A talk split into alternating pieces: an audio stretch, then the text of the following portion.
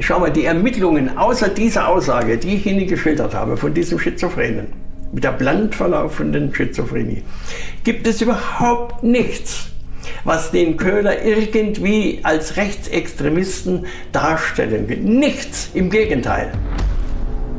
Das sagt Karl-Heinz Hoffmann über Gundolf Köhler. Warum? Schizophren, Rechtsextremist oder nicht? Dazu kommen wir jetzt. Gundolf Köhler, der mutmaßliche Attentäter, ist einundzwanzig Jahre alt, als die Bombe in seinen Händen explodiert. In dieser Folge geht es um die Person Gundolf Köhler und sein Umfeld. Wie die Ermittlungen damals liefen, wissen wir ja seit der letzten Folge. Aber über das Motiv haben wir noch nicht gesprochen mit Klaus Pflieger, dem ehemaligen Ermittler. Welches Motiv könnte er denn gehabt haben eigentlich? Also klar, Bundestagswahl beeinflussen, ja, ja. Aber ich glaube, ich habe so ein paar Sachen gelesen, dass er einen Bausparer abgeschlossen hatte kurz davor und ein bisschen Geld eingezahlt hat. Also das mache ich doch nicht, wenn ich nächste Woche sterben möchte, oder? In der Tat, äh, es gibt Argumente, die äh, gegen einen Selbstmord sprechen. Für uns war eine der Fragen, auch für mich persönlich, der Umstand, dass er direkt über der Bombe gestanden haben muss, als sie explodiert ist, ob das dafür spricht, dass es ein gezielter Selbstmord war oder ob das ein Unglück war, weil die Bombe zu früh eben in die Luft gegangen ist. Das war eine der Fragen und die hängt natürlich auch mittelbar mit dieser Frage zusammen, warum hat er dieses Attentat verübt. Ich habe keinen Zweifel nach dem, was so seine Freunde aus dem Umfeld gesagt haben, dass er es tatsächlich auch aus politischen, rechtsradikalen Gründen heraus verübt hat, eben um die Bundestagswahl zu beeinflussen. Wenn man seinen Freunden glaubt, dass er das darüber vorher spekuliert hat, dann ist das eine meines Erachtens sehr beachtliche Begründung. Ich persönlich bin aber auch der Auffassung und tendiere dazu, wirklich sehr subjektiv und meine wirklich sehr persönliche Einschätzung, dass es ein spektakulärer Selbstmord ist. Weil er, anders als Sie es gerade geschildert haben, am Schluss mit seinem Latein am Ende war. Puh, okay. Also Verzweiflungstat? Aber da muss schon ganz viel Negatives vorgefallen sein. Negativ war, dass er bei der Bundeswehr enorme Schulden hatte, weil er dort das Geld, das er als Zeitsoldat bekommen hat, zurückzahlen musste, weil er dort einen, ich glaube, Hörschaden vorgetäuscht hatte. So in, in der Richtung ging es. Also er hatte Geldschulden und es, er hatte Schwierigkeiten mit seiner Freundin. Das waren eher die zweitrangigen. Der Hammer für mich war schlicht und einfach, dass er mit seinem Geologiestudium am Ende war. Er hatte eine, eine, eine entscheidende, für dieses Studium entscheidende Prüfung nicht bestanden.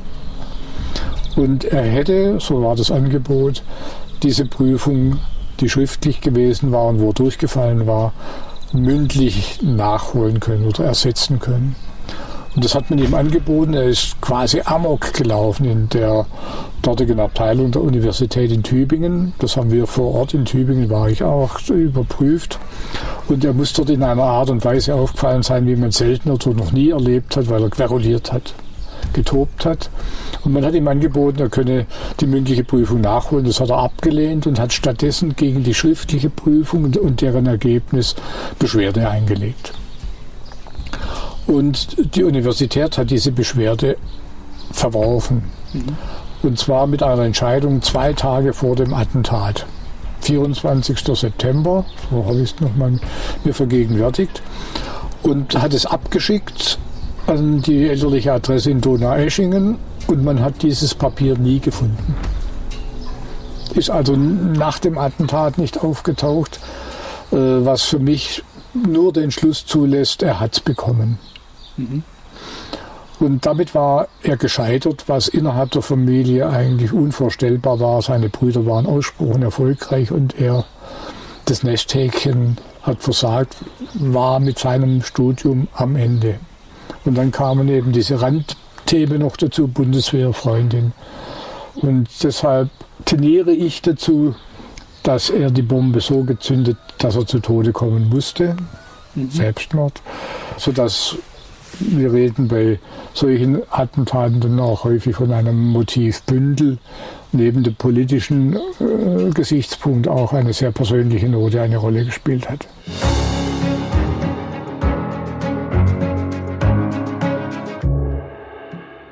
Motivbündel klingt gut. Dazu kommt noch, dass die Freundin, mit der wo ich Stress hatte, aus der Nähe von München kam. Aber für mich ist das zwar denkbar, aber schon auch etwas dünn. Nur weil ich nicht mehr weiter weiß, bombe ich doch nicht zweihundert Menschen um. Also wir haben wirklich wie selten einen Menschen so umgedreht wie den Gundolf Köhler, wie gesagt in Tübingen, wie er da eben Kontakte hatte, wie er an der Uni aufgetreten ist. Ich habe das Material eingesehen. Mehr kann man eigentlich da nicht tun.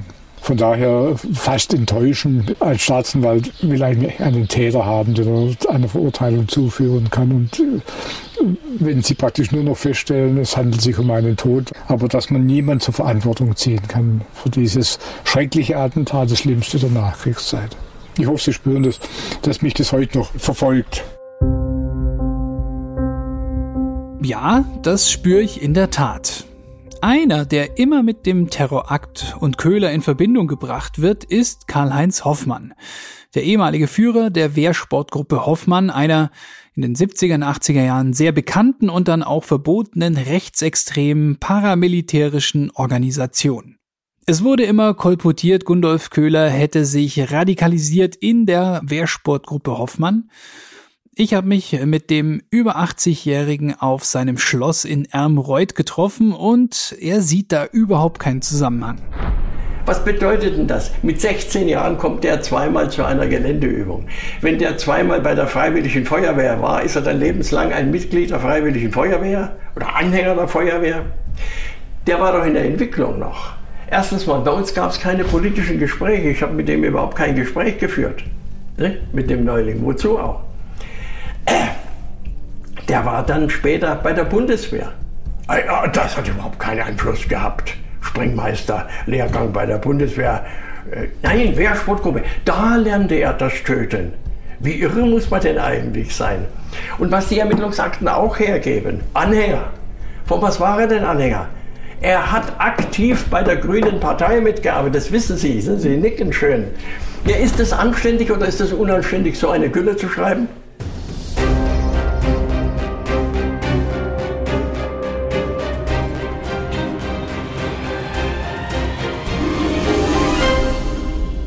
Als ich erwähne, dass es aus verschiedenen Gründen innerhalb der Ermittlungen klar wird, dass Köhler eine rechte Gesinnung hatte, reagiert Herr Hoffmann suffisant und macht das ganz große Fass der Verschwörung auf.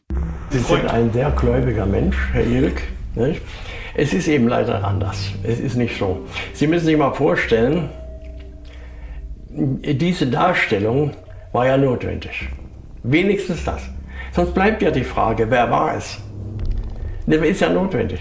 Und wenn jetzt ähm, tatsächlich irgendwas gefunden worden wäre, was wirklich konkret auf eine rechtsextremistische oder nationalsozialistische Führerstaatgesinnung hindeutet, dann wäre jetzt in diesem Abschlussbericht zu diesem Thema, dann wäre da etwas mehr gestanden. Da könnt ihr aber sicher sein. Nichts hat man bei ihm gefunden. Auch nicht solche Dinge. Bei, bei jedem Nazi finden Sie irgendwie ein Führerbild oder irgendwie sowas.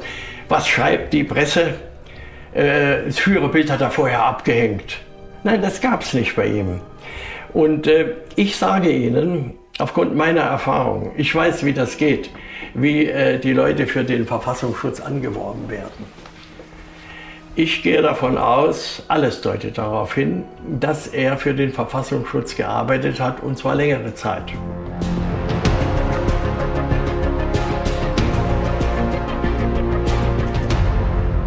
Uff, also das mit den Geheimdiensten, das heben wir uns für eine Extrafolge auf.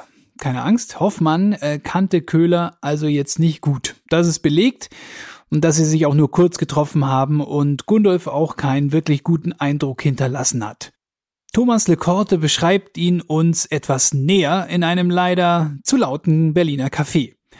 Köhler käme aus schwierigen Familienverhältnissen als jüngster von drei Söhnen, dominanter Vater, C D U-Lokalpolitiker. Er musste sich eigentlich immer behaupten, schafft es aber nicht. Gundolf Köhler hatte dann seine Neonazi-Phase. Ich würde mal sagen, das ist was, was so Jungs, pubertierende Jungs gar nicht so selten haben. Auf so einer sehr rudimentären, einfachen Ebene sowas toll zu finden, ne? Starke Männer und Waffen. Und ich denke, das hatte der Köhler sicherlich in einem äh, starken Ausmaß. Das hat ihn auch dazu geführt, dass er dann dazu die Wehrsportgruppe Hoffmann, als er von denen gehört hat, dass er da unbedingt hin wollte, obwohl er eigentlich zu jung für die war. Dass er sich sogar, dass er sogar seine Eltern dazu gebracht hat, dass sie ihn da hinfahren mit dem Auto. Der, der Köhler, der hatte diese Anlage dazu, Neonazi zu werden. Und er hat aber dort in Donaueschingen eigentlich keine richtigen Anknüpfungspunkte dafür gefunden. Also es gab dort keine gut organisierten Neonazis. Und er hat dann, als er ähm, zu studieren angefangen hat, hat er in Tübingen Kontakt zu dem Axel Heinzmann bekommen. Und äh, Heinzmann, das ist schon was, ein, damals ein unangenehmer Neonazi. Und der hatte in Tübingen so ein paar Leute um sich geschart. Und da hatte der Köhler auch mal hingefunden. Das wäre so im Grunde der Einstieg gewesen in die, ähm, in die rechte Szene für ihn, ne? Wenn er da jetzt so dabei geblieben wäre. Das kann man aber auch nicht wirklich nachvollziehen, dass er da dabei geblieben wäre. Da gab es sehr widersprüchliche Zeugenaussagen später dazu, ob er da wirklich zu der Gruppe gehörte oder nicht. Auch Klaus Pflieger, einer der Ermittler von damals, erwähnt so etwas bei unserem Gartengespräch.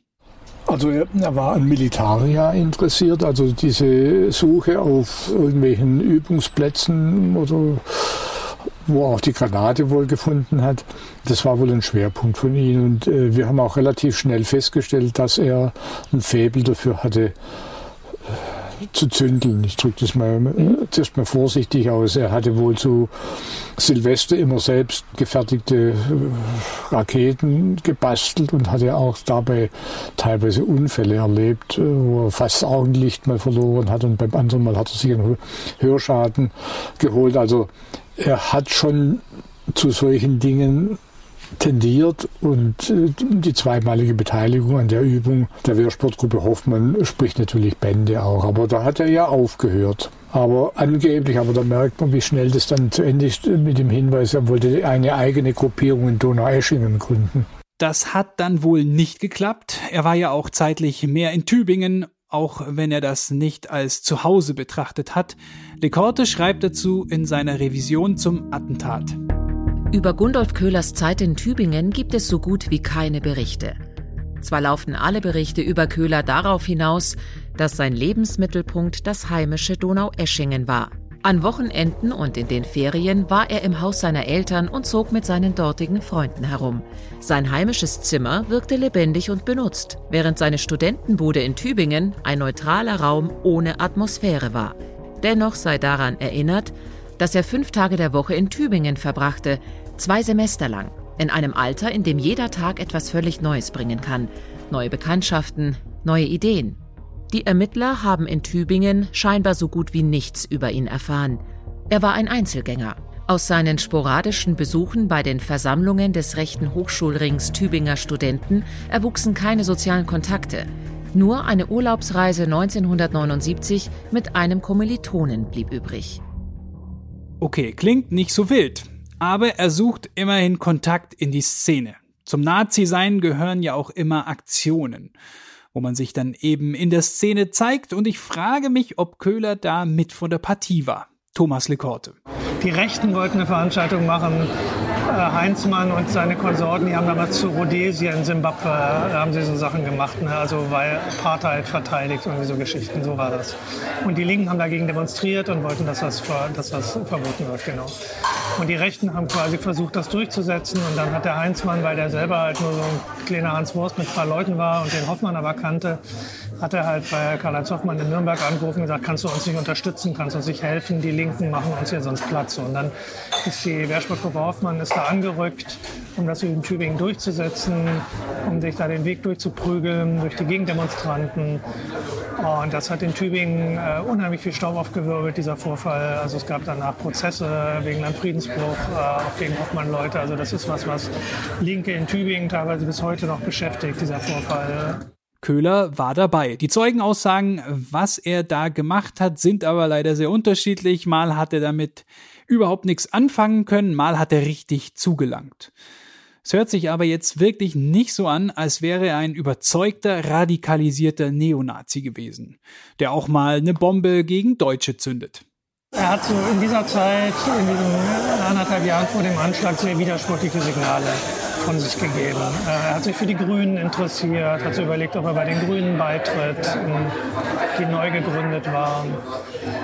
Ähm, nun waren die Grünen teilweise auch nicht nur Linke, sondern auch, waren auch Rechte dabei am Anfang der Gründungsphase. Also man weiß das nicht so genau, aber es, ist, äh, es ist, gibt jedenfalls ähm, von Gundolf Köhler aus dieser, aus dieser Zeit, das ist in ein, zwei Jahren vor dem Attentat, gibt es eigentlich keine Zeugnisse, die ihn als Neonazi ausweisen, also keine rechtsextremistischen Bekenntnisse, Texte oder sowas in der Art. Und die Clique, in der, in der Gundolf Köhler damals da rumhing in Donaueschingen, das waren jetzt auch nicht so die richtigen Neonazis, sondern das waren auch so ähnliche, ich möchte mal böse sagen, ein bisschen Loser-Gestalten, also so, die nicht so richtig dem dort normalen Männlichkeitsbild entsprochen haben. Da würde jetzt Karl-Heinz Hoffmann wieder mit dem Verfassungsschutz um die Ecke kommen, aber wir schauen mal, was Attentatsexperte und Journalist Ulrich Chaussy in seinem Buch zu Gundolf Köhlers Umfeld schreibt. Werbung. Spannende, zum Teil skurrile, aber vor allem unterhaltsame Hörerlebnisse aus dem echten Leben. Diese findest du in unserem neuen Format Stories of Life. Wie lebt es sich zum Beispiel als Geflüchtete oder Geflüchteter in Deutschland? Wie ist das, wenn man einen ungewöhnlichen Job hat wie Hacker oder Domina? Und wie ist eigentlich der Alltag, wenn ich im Gefängnis bin? Höre jetzt rein und lass dich von fesselnden Dokumentationen und gut recherchierten Reportagen in das echte Leben mitnehmen. Stories of Life gibt es überall, wo es Podcasts gibt. Folg uns in der Podcast-Plattform deiner Wahl und verpasse keine neue Folge. Werbung Ende. Er schreibt, es gab eigentlich zwei enge Freunde. Mal zu zweit, mal zu dritt, besuchten sie sich zu Hause, trafen sich in der Kneipe oder unternahmen gemeinsam Wochenendausflüge im Auto. Eine Aussage von Bernd K. geriet in Bruchstücken Mitte November neunzehnhundertachtzig, also eineinhalb Monate nach dem Anschlag in München, in die Presse. Bei diesen Diskussionen sagte Gundolf, dass man in Bonn, Hamburg oder München oder anderen Großstädten Sprengstoffanschläge verüben könne. Gundolf äußerte in Diskussionen, dass er gegen alle drei im Bundestag vertretenen Parteien sei. Solche dummen Sprüche hatte Gundolf schon früher gemacht. Ich habe das aber nicht ernst genommen. In den drei Diskussionen gab Gundolf an, wenn zum Beispiel einmal was losginge, dann könne man es den Linken in die Schuhe schieben. Wir diskutierten auch, dass nach einer solchen Sache es auch möglich sei, dass so eine Tat den Rechten in die Schuhe geschoben werden könnte. Ich kann nicht sagen, ob es Gundolfs Ziel war, solche Taten zu verüben. Ich habe es damals nicht ernst genommen. Gundolf war für die N P D und gegen die etablierten Parteien. Er erwähnte, dass dann, wenn Spitzenpolitiker ausgeschaltet würden, die Personen aus der zweiten Garnitur dieser Parteien nicht so viele Stimmen auf sich vereinigen könnten, weshalb dann Splittergruppierungen wie zum Beispiel die N P D ca. zehn Prozent der Stimmen bekommen könnten. Gundolf sagte, wenn in den Großstädten München, Bremen, Hamburg und Bonn so ein Vieh hochgeht, dann wäre das Problem gelöst. Mit Vieh war hier eindeutig ein Sprengkörper gemeint.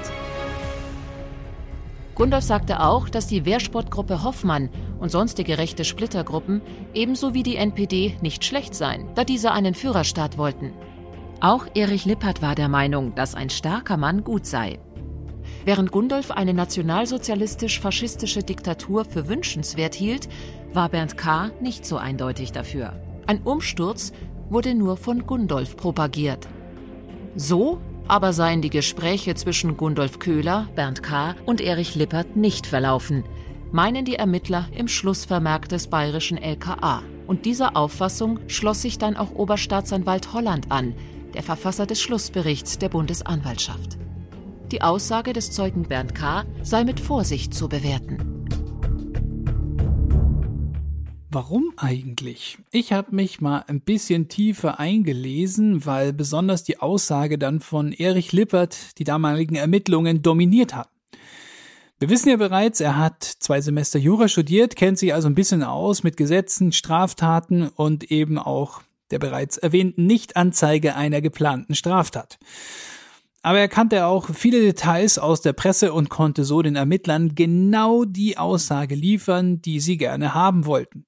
Bernd K. war psychisch nicht ganz auf der Höhe, also eigentlich konnte man die Aussage der beiden nicht wirklich ganz so wichtig nehmen.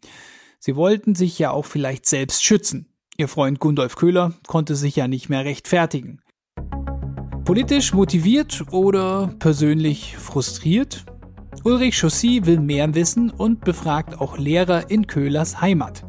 Im B R-Magazin Kontrovers sagt der ehemalige Lehrer Köhlers: Wir wussten nichts über seine politische Ideenwelt, seine Gedankenwelt. Er hat es wirklich geschickt verborgen und hat da in seiner eigenen Welt gelebt, also hier in der Schule. Außer seinem engeren Freundeskreis war das niemand bekannt und da auch hat man nachher erfahren, die haben das nicht ernst genommen. Chaussy führt das noch etwas weiter aus in seinem Buch. Fischer habe Gundolf Köhler zunächst ein Jahr in der Unterstufe und dann schließlich drei Jahre lang, von neunzehnhundertfünfundsiebzig bis zu seinem Abitur neunzehnhundertachtundsiebzig, in Deutsch unterrichtet. Doch sei gerade er ein Schüler gewesen, der sehr zurückhaltend auftrat. Freundlich sei er gewesen, oft ein wenig in sich versunken und still. Aufgerufen habe er brave Antworten gegeben, sich aber nie mit dezidierten Meinungsäußerungen zu Wort gemeldet. Und die Leistungen, wollte ich wissen? Ebenso durchschnittlich. Meistens eine drei, im Abitur ein wenig schlechter. Kein Vorzeigeschüler auf dem Lehrerstolzroute, aber auch kein Anlass zu pädagogischer Besorgnis. Und Gundolf Köhlers Stellung innerhalb der Klasse? Erneut nichts Besonderes zu vermelden, meinte Lehrer Fischer. Weder sei Köhler der Typ des ewigen Klassensprechers noch der des notorischen Einzelgängers gewesen. Also nicht besonders auffallend. Er hat auch Artikel für die Badische Zeitung in Donaueschingen geschrieben. Der damalige Lokalchef Gerhard Kiefer kannte Gundolf persönlich, mochte ihn aber nicht besonders. Er war weit weg von einem üblichen siebzehnjährigen, meint Kiefer. Sehr ernst und immer misstrauisch, habe gewirkt wie einer, der schon eine Menge ins Kreuz bekommen habe. Köhler habe absolut kein Verständnis dafür gehabt, warum ein Artikel, den er heute anbrachte, nicht gleich am nächsten Morgen im Blatt stand. Er habe sich kaum beibringen lassen, dass dies aus verschiedenen journalistischen Gründen heraus so geschah. Aus Aktualitätserwägungen oder Platzgründen, aber nicht als Aktion gegen ihn persönlich. Köhler habe über sein Hobby, die Geologie, geschrieben. Ein andermal sei er aufgetaucht, um die Redaktion der Badischen Zeitung darüber zu informieren, dass er das von Rowdies zerstörte Eidechsenbrünnele in einem Wald außerhalb der Stadt restauriert hatte. Okay, der Typ schreibt Artikel, ist zerknirscht, zurückhaltend und versucht sich Aufmerksamkeit mit eher positiven Aktionen wie genannter Restaurierung eines kleinen Bauwerks zu verschaffen. Was sich so ein bisschen durchzieht, er kann nirgends so richtig punkten und sein Ego wird einfach nicht befriedigt. Bei den Freunden, im Studium, bei der Bundeswehr, auf Arbeit und in der Familie. So weit, so schlecht, aber ist das vielleicht ein Knackpunkt für seine angebliche Radikalisierung? Naja, Autor Tobias von Heimann zieht da schon striktere Linien in der Entwicklung. War Köhler schon lange extrem in allem, was er tat? Genau so ist es. Also der Gundolf Köhler war schon spätestens achtundsiebzig aktenkundig bei drei bundesdeutschen Nachrichtendiensten. Beim Verfassung- Bundesamt für Verfassungsschutz, beim militärischen Abschirmdienst und beim B K A. Er war definitiv schon Jahre vor dem Anschlag bei den Sicherheitsbehörden kein unbekannter Name mehr. Er war bekannt. Während seiner Bundeswehrzeit hatte er Kontakt auch mit Karl-Heinz Hoffmann oder der Wehrsportgruppe Hoffmann. Da hat der militärische Abschirmdienst Post abgefangen und sich das angeguckt. Der Verfassungsschutz hatte ihn im Auge gehabt oder ihn registriert, da er bei Wehrsportübungen mit dabei war. Definitiv hatte er eine hohe Affinität zu Waffen, militärischen Themen insgesamt und auch Sprengstoff, das muss man sagen. Und das war dann für mich auch, als ich das so nochmal rekonstruiert habe und auch gesehen habe, was er schon als Vorgeschichte mitbringt bis zu dem Anschlag, ein klares Indiz. Er, ob alleine oder aus einer Gruppe heraus, bevor ich jetzt in die Tiefe gegangen bin bei den Recherchen, definitiv er im negativen Sinne ein perfekter Mann für so einen Anschlag.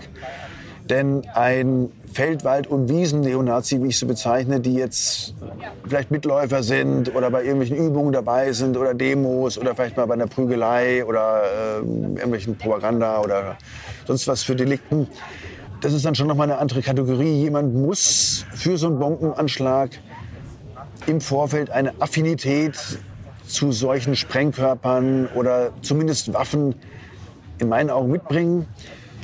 Jemand, der nur so halb dabei ist, dem kann man nicht einfach mal eine Tüte oder so eine Bombe in so ein Päckchen in die Hand drücken und sagt, du, geh mal auf Oktoberfest, leg die mal dahin. Dich kennt keiner so richtig, du bist unauffällig, da merkt, merkt das keiner, du bist nicht auf dem Schirm von Sicherheitsbehörden. Leg die mal da irgendwo hin, hau ab und dann ist gut. Das kann man nicht machen. Es muss schon jemand sein, der sich halbwegs auskennt und auch keine, definitiv keine Berührungsangst hat zu solchen ähm, Sprengkörpern, Sprengstoffen, Waffen. So oder so wäre er ein idealer Mann gewesen, muss man leider sagen, jetzt im negativen Sinne.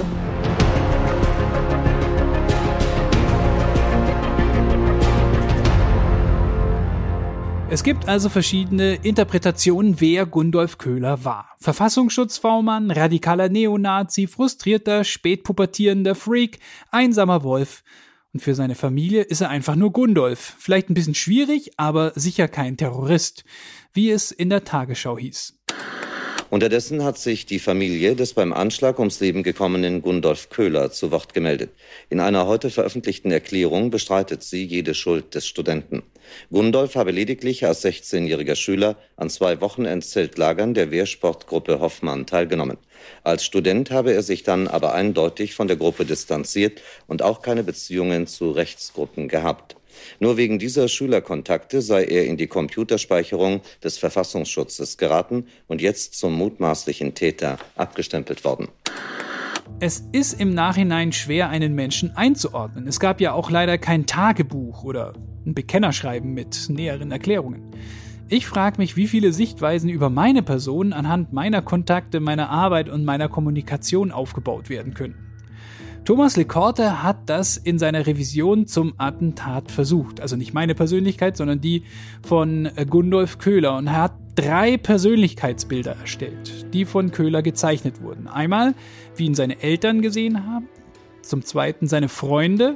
Und drittens, Köhler als Neonazi generell. Und er kommt am Schluss zu folgendem Bild. Es ist sicherlich nicht objektiv, aus diesen drei Bildern einen Durchschnitt zu bilden. Doch wenn man davon ausgeht, dass alle drei Sichtweisen von Gundolf Köhler nicht frei erfunden sind, sondern auf realen Anteilen seiner Persönlichkeit beruhen, so lassen sich daraus immerhin Vermutungen ableiten. Erstens, am naheliegendsten scheint, dass Gundolf Köhler neunzehnhundertachtzig kein ideologisch gefestigter Neonazi war, sondern aus seiner rechtsradikalen Hochphase neunzehnhundertfünfundsiebzig bis siebenundsiebzig bestimmte Elemente zurückbehalten hatte, darunter autoritäre Gesellschaftsideen und die Vorstellung, Konflikte aggressiv zu lösen. Das blieb aber verbal. Es folgten keine politischen Taten. Zweitens, Gundolf Köhler war auch neunzehnhundertachtzig noch ein kleiner Sprengmeister mit Vorliebe für Waffen und selbstgebaute Sprengsätze. Und drittens, wenn Gundolf Köhler nicht allein oder aus seinem Freundeskreis heraus den Münchner Anschlag verübte, sondern dies mit einem rechtsradikalen Organisationshintergrund tat, dann muss diese Einbindung in der Zeit neunzehnhundertachtundsiebzig neunundsiebzig geschehen sein und so konspirativ gewesen sein, dass sein privates Umfeld davon nichts mitbekam. Und es ist auch verwunderlich, dass diese rechtsradikale Organisation bis heute unentdeckt geblieben ist. Für mich bleibt bei Gundolf Köhler also ein kleines Fragezeichen. Oder besser mehrere. Ich persönlich finde es weiterhin unwahrscheinlich, dass er sich selbst mit der Bombe umbringen wollte. Wahlbeeinflussung fühlt sich für mich auch überhaupt nicht wichtig genug an. Also ich meine, sein Leben für den positiveren Wahlausgang einer Partei aufzugeben, macht für mich keinen Sinn. Selbst die C S U hätte aus Deutschland ja keinen Führerstaat gemacht. So ein I S-Kämpfer, ja, der sich als Selbstmordattentäter in den letzten Jahren in die Luft gejagt hat, weil irgendein Gott ihm das anscheinend zugetragen hat, da die westliche Welt voller Ungläubiger ist, ist irgendwie noch verständlich von der Motivation her, wenn auch natürlich totaler Quatsch. Und Jungfrauen hätte es für Köhler im Himmel auch keine gegeben. Allerdings wundert mich ein bisschen, wie unterschiedlich auch Journalisten Gundolf Köhler darstellen. Mal gibt es ein Hitlerbild in Gundolfs Zimmer, mal nicht. Mal ist er seit Jahren im rechten Milieu unterwegs, mal kaum, mal zumindest schon länger nicht mehr. Besonders auffallend komisch finde ich, dass die Aussagen der Freunde von Köhler so stark gewichtet wurden. Obwohl diese definitiv abgesprochen waren und beeinflusst. Dazu aber auch noch sehr unterschiedlich und mindestens einer von denen war psychisch krank. Also eigentlich kaum vertrauenswürdig. Und trotzdem sind deren Aussagen die entscheidenden, was die möglichen Motive von Köhler angeht. Auch bei den zweiten Ermittlungen, die bis Juli zwanzig zwanzig gegangen sind. Thomas Lecorte schreibt es eigentlich ganz gut in seiner Revision zum Anschlag. Wenn man die entscheidende Aussage des Erich Lippert aufgrund ihrer Unglaubwürdigkeit aus dem Gesamtbild streicht und die Angaben Bernd K.'s als weit übertrieben und medienbeeinflusst relativiert, bleibt unterm Strich leider fast nichts übrig. Gundolf Köhler war in das Attentat verwickelt. Alles Weitere ist Spekulation. Ich würde zu gern von den Ermittlern wissen, ob sie noch was anderes als Beleg für den rechtsterroristischen Anschlag Gundolf Köhlers haben. Schon aufgefallen? Fast alles, was wir über das Attentat wissen, wissen wir von Zeugen. In der nächsten Folge beschäftigen wir uns mit einigen Zeugenaussagen, der Psychologie hinter Zeugenaussagen und was das für die Ermittlungen bedeutet.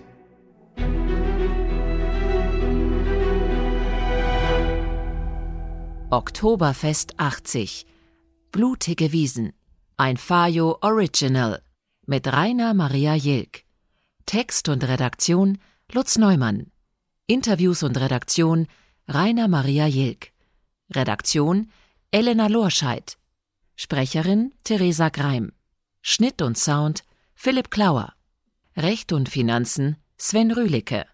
Produziert von Ruben Schulze-Fröhlich, Wakeword Studios und Isabel Löbert-Rhein, Fajo. Gesamtleitung Fajo Benjamin Riesom, Luca Hirschfeld und Tristan Lehmann.